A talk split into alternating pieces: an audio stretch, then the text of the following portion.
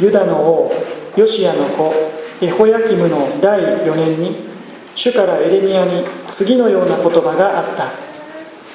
あなたは巻物を取り私があなたに語った日すなわちヨシアの時代から今日まで私がイスラエルとユダと全ての国々についてあなたに語った言葉を皆それに書き記せ。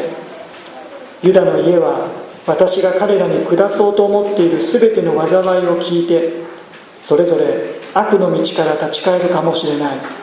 そうすれば私も彼らの咎と罪を許すことができる。それでエレミヤはネリアの子バルクを呼んだ。バルクはエレミヤの口述に従って彼に語られた主の言葉をことごとく巻物に書き記した。エレミヤはバルクに命じた。私は閉じ込められていて主の宮に行けない。だからあなたが行ってあなたが私の口述によって巻物に書き記した主の言葉を断食の日に主の宮で民の耳に読み聞かせよ。また町々から来るユダ全体の耳にもそれを読み聞かせよ。そうすれば主の前で彼らの嘆願が受け入れられそれぞれ悪の道から立ち返るかもしれない。主がこの民に語られた怒りと憤りは大きいからだそこでネリアの子バルクは全て預言者エレミアが命じた通りに主の宮で主の言葉の書物を読んだ。これで14節から。全ての首長たちはクシの子シェレムヤの子ネタンヤの子ユリをバルクのもとに使わしていった。あなたが民に読んで聞かせたあの巻物あれを手に持ってきなさい。そこでネビアの子バルクは巻物を手に持って彼らのところに入ってきた。彼らはバルクに言った。さあ座って私たちにそれを読んで聞かせてくれ。そこでバルクは彼らに読んで聞かせた。その全ての言葉を聞いた時彼らは皆互いに恐れおののきバルクに言った。私たちはこれらの言葉を全て必ず王に告げなければならない。彼らはバルクに尋ねていった。さああなたがこれらの言葉を全てどのようにして書き留めたのか私たちに教えてくれ。エレミヤが口述した言葉を。バルクは彼らに言った。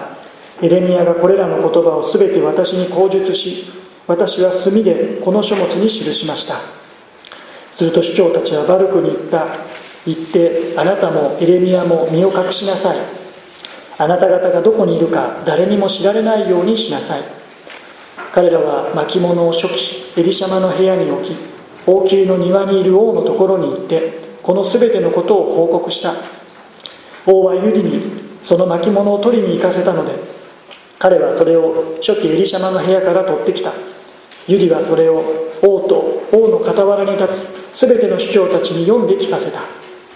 第9の月であったので王は冬の家の座についていた。彼の前には暖炉の火が燃えていた。ユリが34段を読むごとに王は初期の小刀でそれを裂いては暖炉の火に投げ入れついに巻物を全て暖炉の火で焼き尽くした。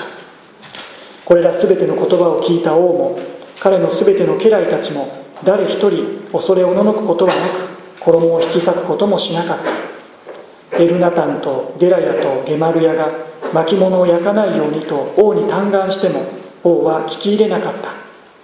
王は王子エラフメールとアズリエルの子セラヤとアブディエルの子シェレムヤに初期バルクと預言者エレミヤを捕らえるよう命じた。しかし主は二人を隠された。王があの巻物バルクがエレミヤの口述で書き記した言葉を焼いた後エレミアに次のような主の言葉があった。あなたは再びもう一つの巻物を取りユダの王エルヤキムが焼いた最初の巻物にあった最初の言葉を残らずそれに書き記せ。聖書は以上です。お祈りをいたします。天の神様今朝もこの礼拝の中であなたの御言葉が紐解かれました。あなたご自身のお心を聖書の言葉を通し私たち一人一人が深く悟ることができるように私たちの心を開いてください。ひとときもあなたの御手にお委ねし私たちの救い主イエス・キリストの皆によってお祈りをいたします。アーメン。今お読みした箇所は神の言葉である聖書が私たちに届けられていること。この朝も今私たちが聖書を開きこうして聖書を読み神の言葉を聞くことができるのはなぜなのか。その神秘その奇跡そこに込められた神様の身思いに深く触れさせていただくところであるとそう感じています。元日の礼拝から続けて旧約聖書エレミア書を開いています。先週は新成人の方々も覚えて若きエレミアに対する神様からのおぼし飯エレミアに託された使命について見ました。私はまだ若いです。できません。そう語ったエレミアに対して神様はまだ若いと言うな。私が共にいてあなたを救い出すから大丈夫だ。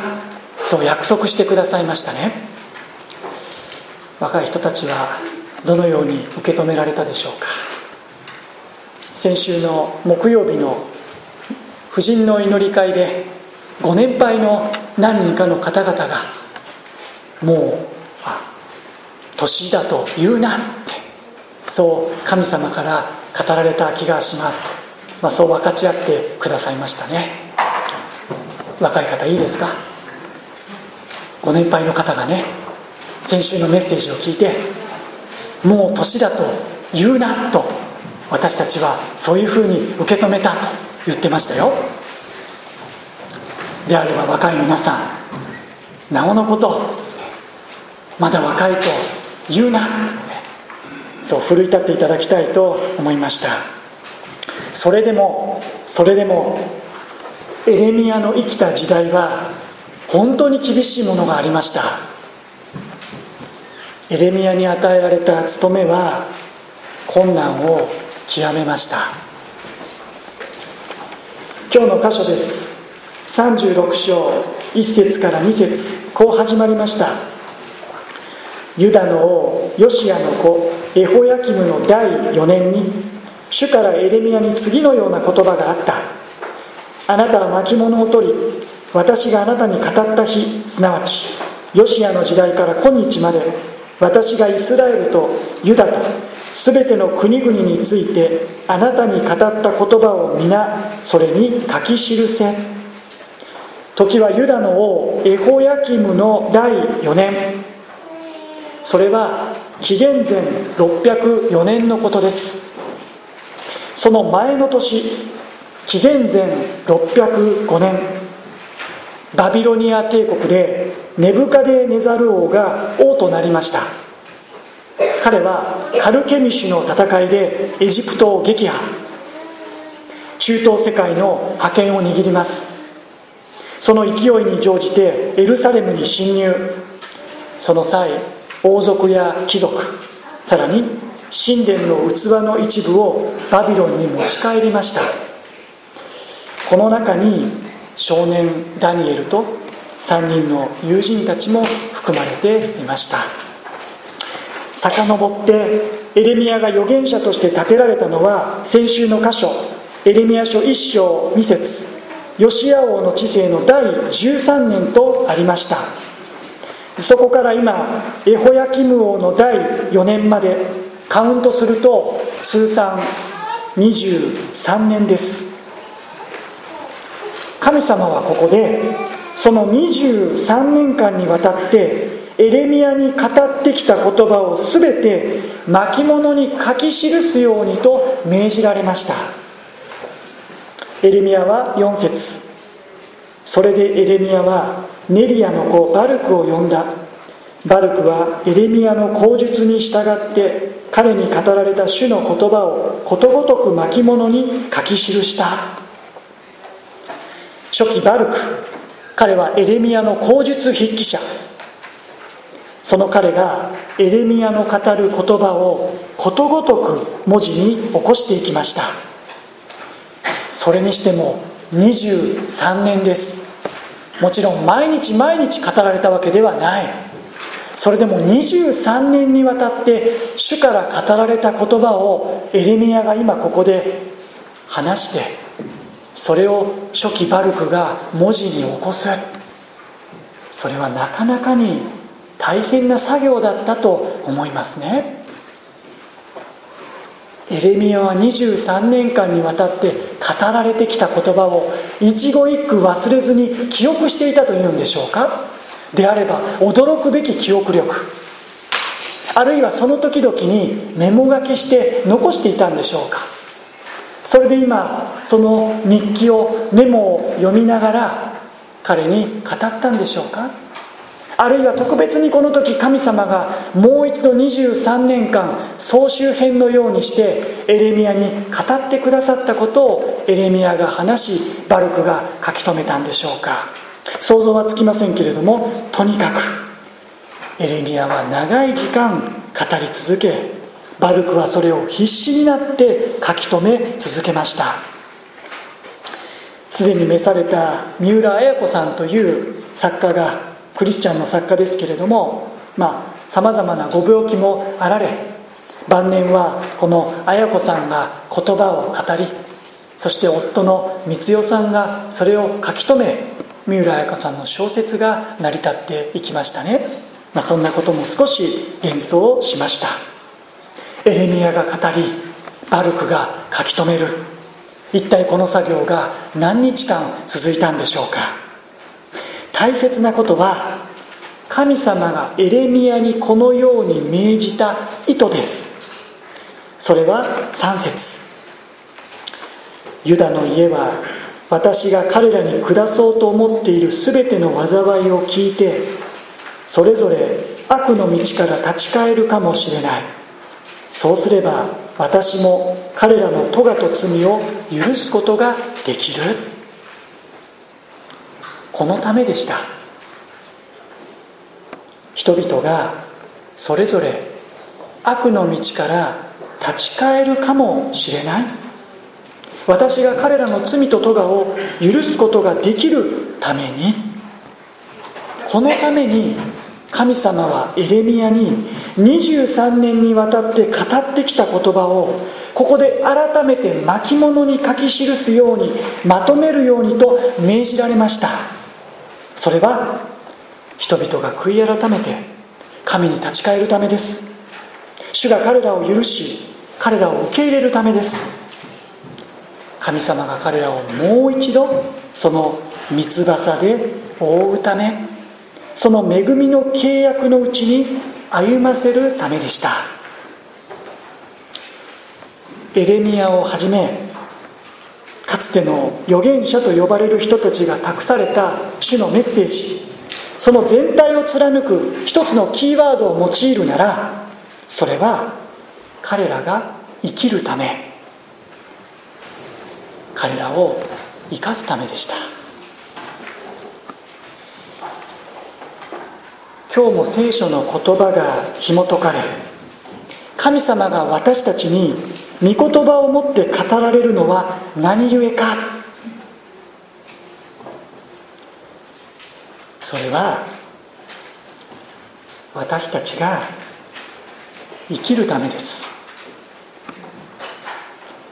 私たちに生きてほしい。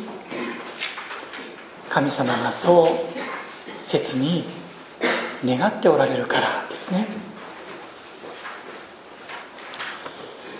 エレミアはこの時閉じ込められていました。迫害の中にありました。それで彼は彼自身がその神様から託された言葉を語ることができませんでした。それで初期バルクがエレミアに語って人々に主の言葉を語ることになりました。8節。そこでネリアの子バルクは全て預言者エレミアが命じた通りに主の宮で主の言葉の書物を読んだ。続く9節以降を見ますとそれは翌年エホヤキム王の第5年第9の月。特にこの日は王が断食を布告した特別な日だったことが分かります。おそらくバビロニア帝国の脅威にさらされていることから王は危機感を抱いて人々に断食を布告したと思われます。この危機的な状況の中皆で断食をして主に祈ろうと主に嘆願しようとそう開かれた断食の日にバルクは巻物を開いて人々に主の言葉を語りました。さらに14節から15節。すべての首長たちはクシの子シェレムヤの子ネタンヤの子ユリをバルクのもとに使わしていった。あなたが民に読んで聞かせたあの巻物あれを手に持ってきなさい。そこでネリアの子バルクは巻物を手に持って彼らのところに入ってきた。彼らはバルクに言った。さあ座って私たちにそれを読んで聞かせてくれ。そこでバルクは彼らに読んで聞かせた。人々に語られる神の言葉を聞いた指導者たち市長たちがもう一度バルクを呼んでさっき話していたあの言葉を私たちに聞かせてくれそう願った。そしてバルクは今日2回目あの巻物に書き記されている神の言葉を今度は首長たちに向けて語りました。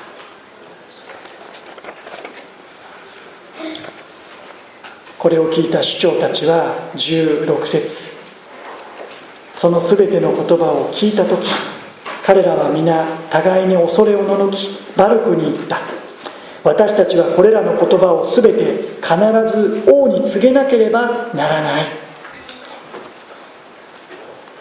首長たちはこの言葉をぜひ王に伝えなければならないと思いました。しかしそこにはとてつもなく大きな不安がありました。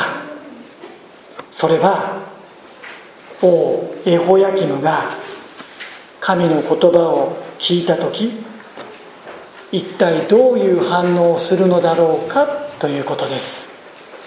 くぶくりん間違いなく王は神の言葉を受け入れることはしないだろうかえってこれに猛反発するに違いないと彼らは思いました。それでバルクとエレミアの身に危険が及ぶと察したのです。バルクもエレミアも隠れておきなさい。知られないようにしなさい。19節にそのことが記されています。その上で首長たちは王に報告に行きました。さあ今日の中心は21節からです。聖書をお持ちの方々21節から26節までもう一度ご一緒に読みたいと思います。もしモニターが出ましたら21節から26節のところもう一度出していただけますでしょうか？エレミア書の36章21節から26節。では先に私が購読し皆さんの方が22節から奇数と偶数に分けて読みたいと思います。お読みします。王はユディにその巻物を取りに行かせたので彼はそれを初期エリシャマの部屋から取ってきた。ユディはそれを王と王の傍らに立つ全ての首長たちに読んで聞かせた。どうぞ。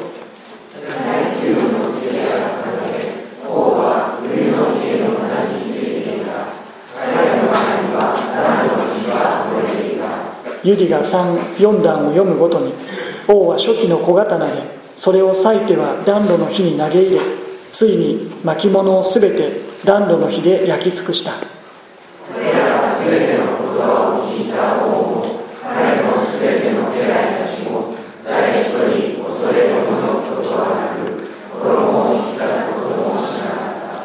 エルナタンとデラヤとゲマルヤが巻物を焼かないようにと王に嘆願しても王は聞き入れなかった。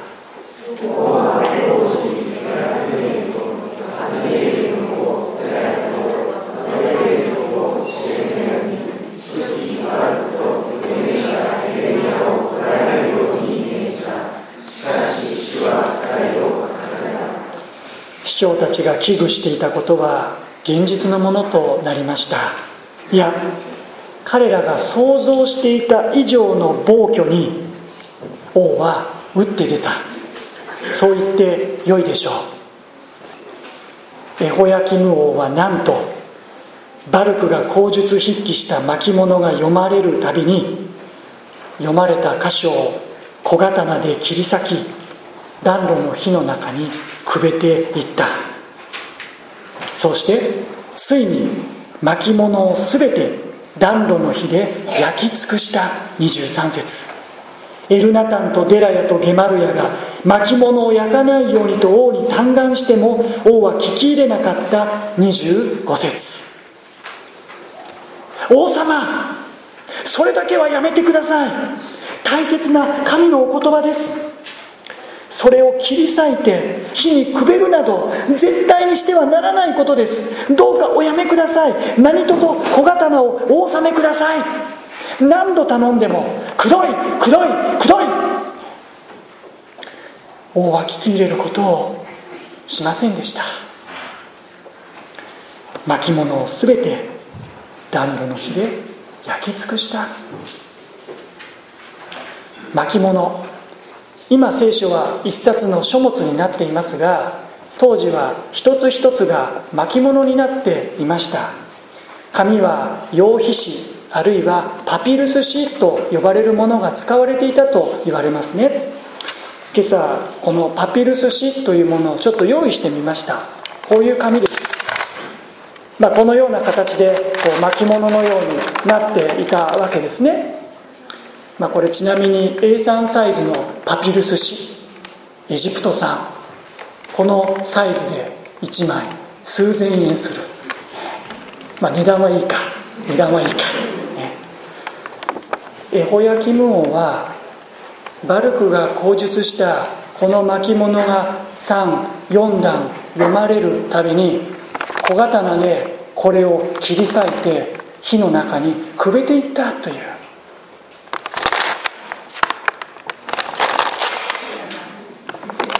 手ではなかなか破れないんですよ。それで小刀を使ったんでしょうね。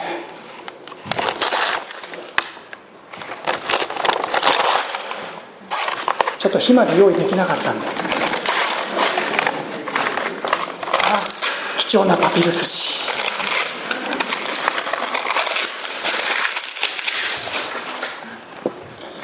紙ホヤキムはこうしたんですよ。そして暖炉の日に巻物を全て焼き尽くし灰にしてしまった。身動きの取れないエレミアが時間をかけて口述しバルクが必死になって書き記した主の言葉は一人の王の手の中で握りつぶされ一瞬にして灰になりました。およそ20年ほど前エホヤキムの父当時26歳だったヨシア王は主の宮で立法の書が発見された時今日の新明記だと言われていますがこれを初期シャファンがヨシア王に読み聞かせた時彼は自分の衣を引き裂いて民全体に主を求めようそう号令をかけました。主の言葉を聞いた時片や自分の衣を引き裂いて悔い改める王あり。方や主の言葉を引き裂いて開き直る王あり。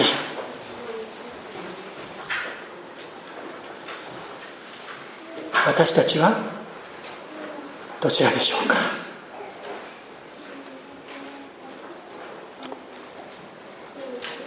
主の言葉が書き記された巻物は全て暖炉の火で焼き尽くされてしまいました。ではこれで終わりか。そうではありませんでした。27節28節。王があの巻物バルクがエレミアの口述で書き記した言葉を焼いた後エレミアに次のような主の言葉があった。あなたは再びもう一つの巻物を取りユダの王エホヤキムが焼いた最初の巻物にあった最初の言葉を残らずそれに書き記せ。神様はなんともう一度主の言葉を巻物に書き記すようにエレミアに命じたのです。特に最初の巻物にあった最初の言葉を残らず最初の巻物にあった最初の言葉そこには一体何が記されていたんでしょうか？手がかりは29節。ユダの王エホヤキムについてはこう言え。主はこう言われる。あなたはこの書物を焼いていった。あなたはなぜバビロンの王は必ず来てこの地を滅ぼしここから人も家畜も絶えさせると書いたのかと。これが最初の巻物にあった最初の言葉であるかどうかは分かりませんがおそらくそこにはユダ王国の滅亡離散する人々神殿の崩壊法補修の浮き目もはや避けることのできない差し迫った審判が書いてあったのだろうと思われますね。けれどもエホヤキム王はこれらの主の言葉に耳を傾けず悔い改めて悪の道から立ち返るようとはしなかった。しかしそれでも神様はもう一つの巻物を取れともう一度書けと残らず巻物に書き記せとそうエレミアに命じた。エレミアはどうしたんでしょうか？32節。エレミアはもう一つの巻物を取りそれをネリアの子初期バルクに与えた。彼はエレミアの口述によりユダの王エホヤキムが火で焼いたあの書物の言葉を残らず書き記した。さらに同じように多くの言葉をもそれに書き加えた。エホヤキム王がエレミアとバルクを捕らえようとする中でエレミアにとってもバルクにとってもこれは大変な命がけの作業だったことでしょう。もう一回ですか？もう一度書くんですか？もう一度巻物に書き記せと言うんですか？それでも彼らは神の熱意に促され押し出されるようにしてもう一度主の言葉を巻物に書き記しました。皆さんこれが今日今私たちが読んでいるこのエレミア書が私たちの手元にまで届けられているその原風景です。あの時エホヤキム王はその巻物の全てを焼き尽くしたんです。あそこで終わっていたら今日私たちがこのエレミア書を読むことはなかったしエレミア書を読むことはできなかった。なぜ読むことができるか。それはあの時神様がもう一度書けと。そうエレミアに命じエレミアが語りバルクがそれを書き留めたあのことがあったからです。もちろんあの時書き記された巻物がそのまま写本を重ね今私たちの目の前にあるわけではありません。歴史はこの後もその時代その時代の王支配者皇帝あるいは征服者の手によって聖書が廃棄され燃やされ処分され塵となり何度となく灰となっていたことを教えています。それでも聖書はこの世界から完全に失われてしまうことはありませんでした。主の言葉は灰となり塵となりこの世界から完全に消え失せてしまうことはなかったのです。燃やされても引き裂かれても破られても廃棄されても処分されても神の言葉は何度でも何度でも生ける神の言葉は不死鳥のようによみがえってきた。それはなぜですか？それは燃やされても破られても引き裂かれても廃棄されても処分されても捨てられても神様がもう一度もう一度もう一度そうして神様の言葉を語り続けてきてくださったからです。人は皆草のよう。その境は皆草の花のようだ。草はしおれ花は散る。しかし主の言葉は永遠に立つ。私たちの主の言葉は永遠に変わることがない。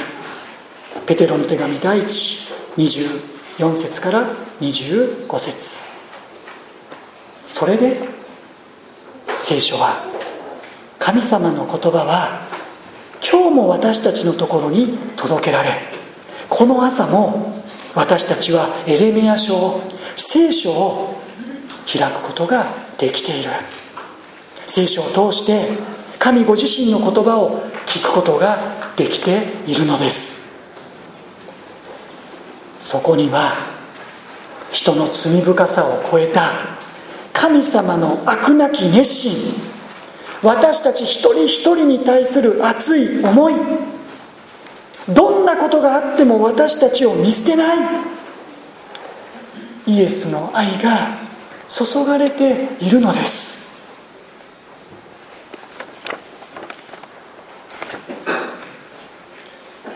エホヤキム王のように小刀で神の言葉を引き裂いたことはありません。しかし私自身は初めて手にした聖書を即座にゴミ箱に捨ててしまったような人間です。それだけではありません。教会に来て神の言葉を聞いても右から左心ここにあらず馬事豆腐体は前を向いていても心は後ろ向き。何度礼拝の中で居眠りをしたことか別のことを考えていたことか時には机に突っ伏しある時には眠気から椅子から転げ落ちそうになったことか。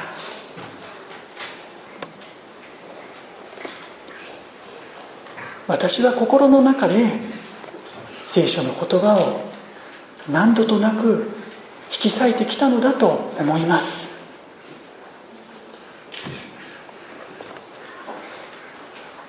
それでも神様は私を諦めなかった。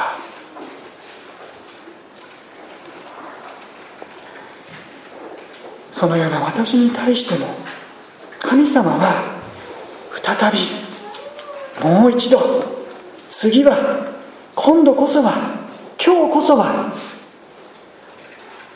立ち返るかもしれない。気づいてくれるかもしれない。重い腰を上げてくれるかもしれない。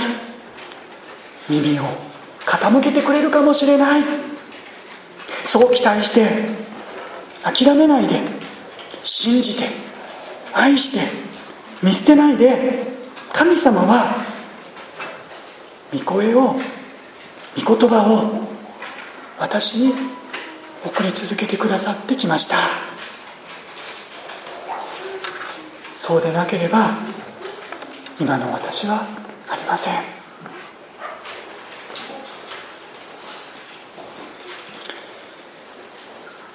オーガーの巻物。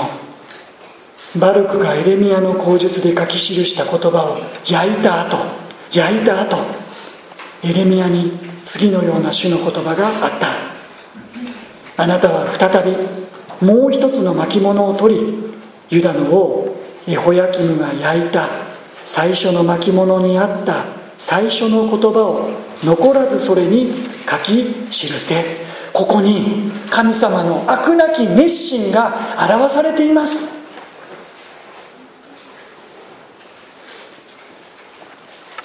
燃やされても焼き捨てられても引き裂かれてももう一度もう一度もう一度。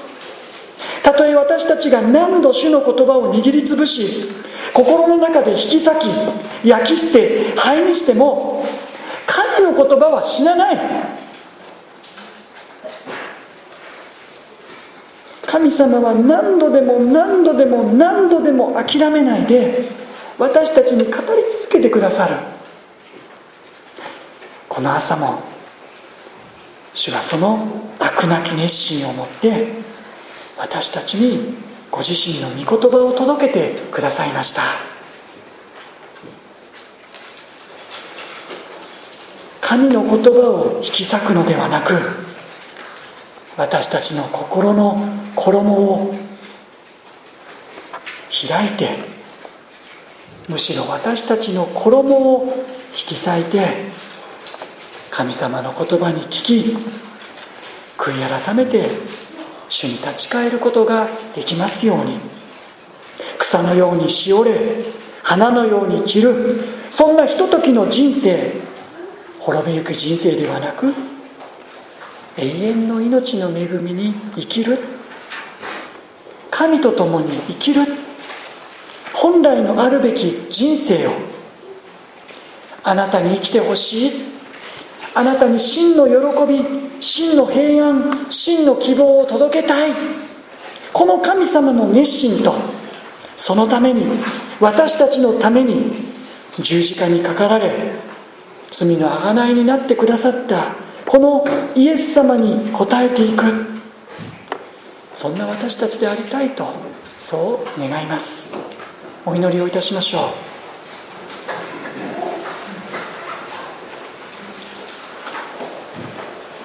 あなたは再びもう一つの巻物を取りユダの王エホヤキムが焼いた最初の巻物にあった最初の言葉を残らずそれに書き記せ。エレミアはもう一つの巻物を取りそれをネリアの子初期バルクに与えた。彼はエレミアの口述によりユダの王エホヤキムが火で焼いたあの書物の言葉を残らず書き記した。天の父なる神様。エホヤキム王が灰にした神の言葉。しかしあなたの御言葉は決してついえることがありませんでした。もう一度書け。もう一度語れと。そうして歴史を貫き今日あなたの御言葉は今を生きる私たちにも届けられました。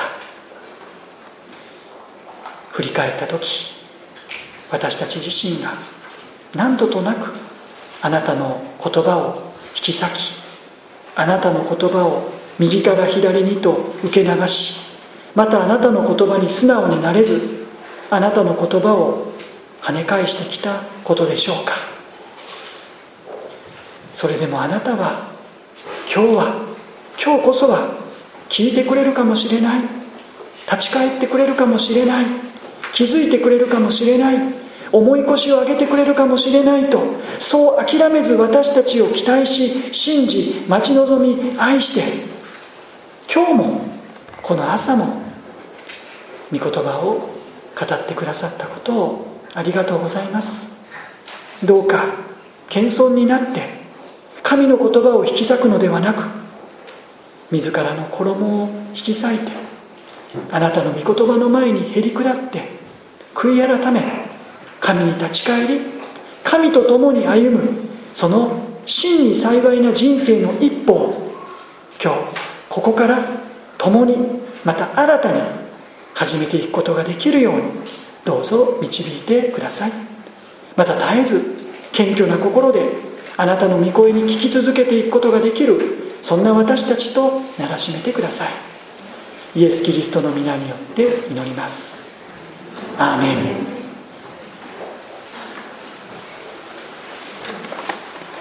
賛美を捧げながら備えられた献金を主の御前にお捧げいたしましょう。初めて来られた方久しぶりの方献金のご用意のない方回りました献金のカゴをそのままお隣の方または係の者にお渡しください。新生歌342番。新生歌の342番を賛美しながら主の前に献金をお捧げいたしましょう。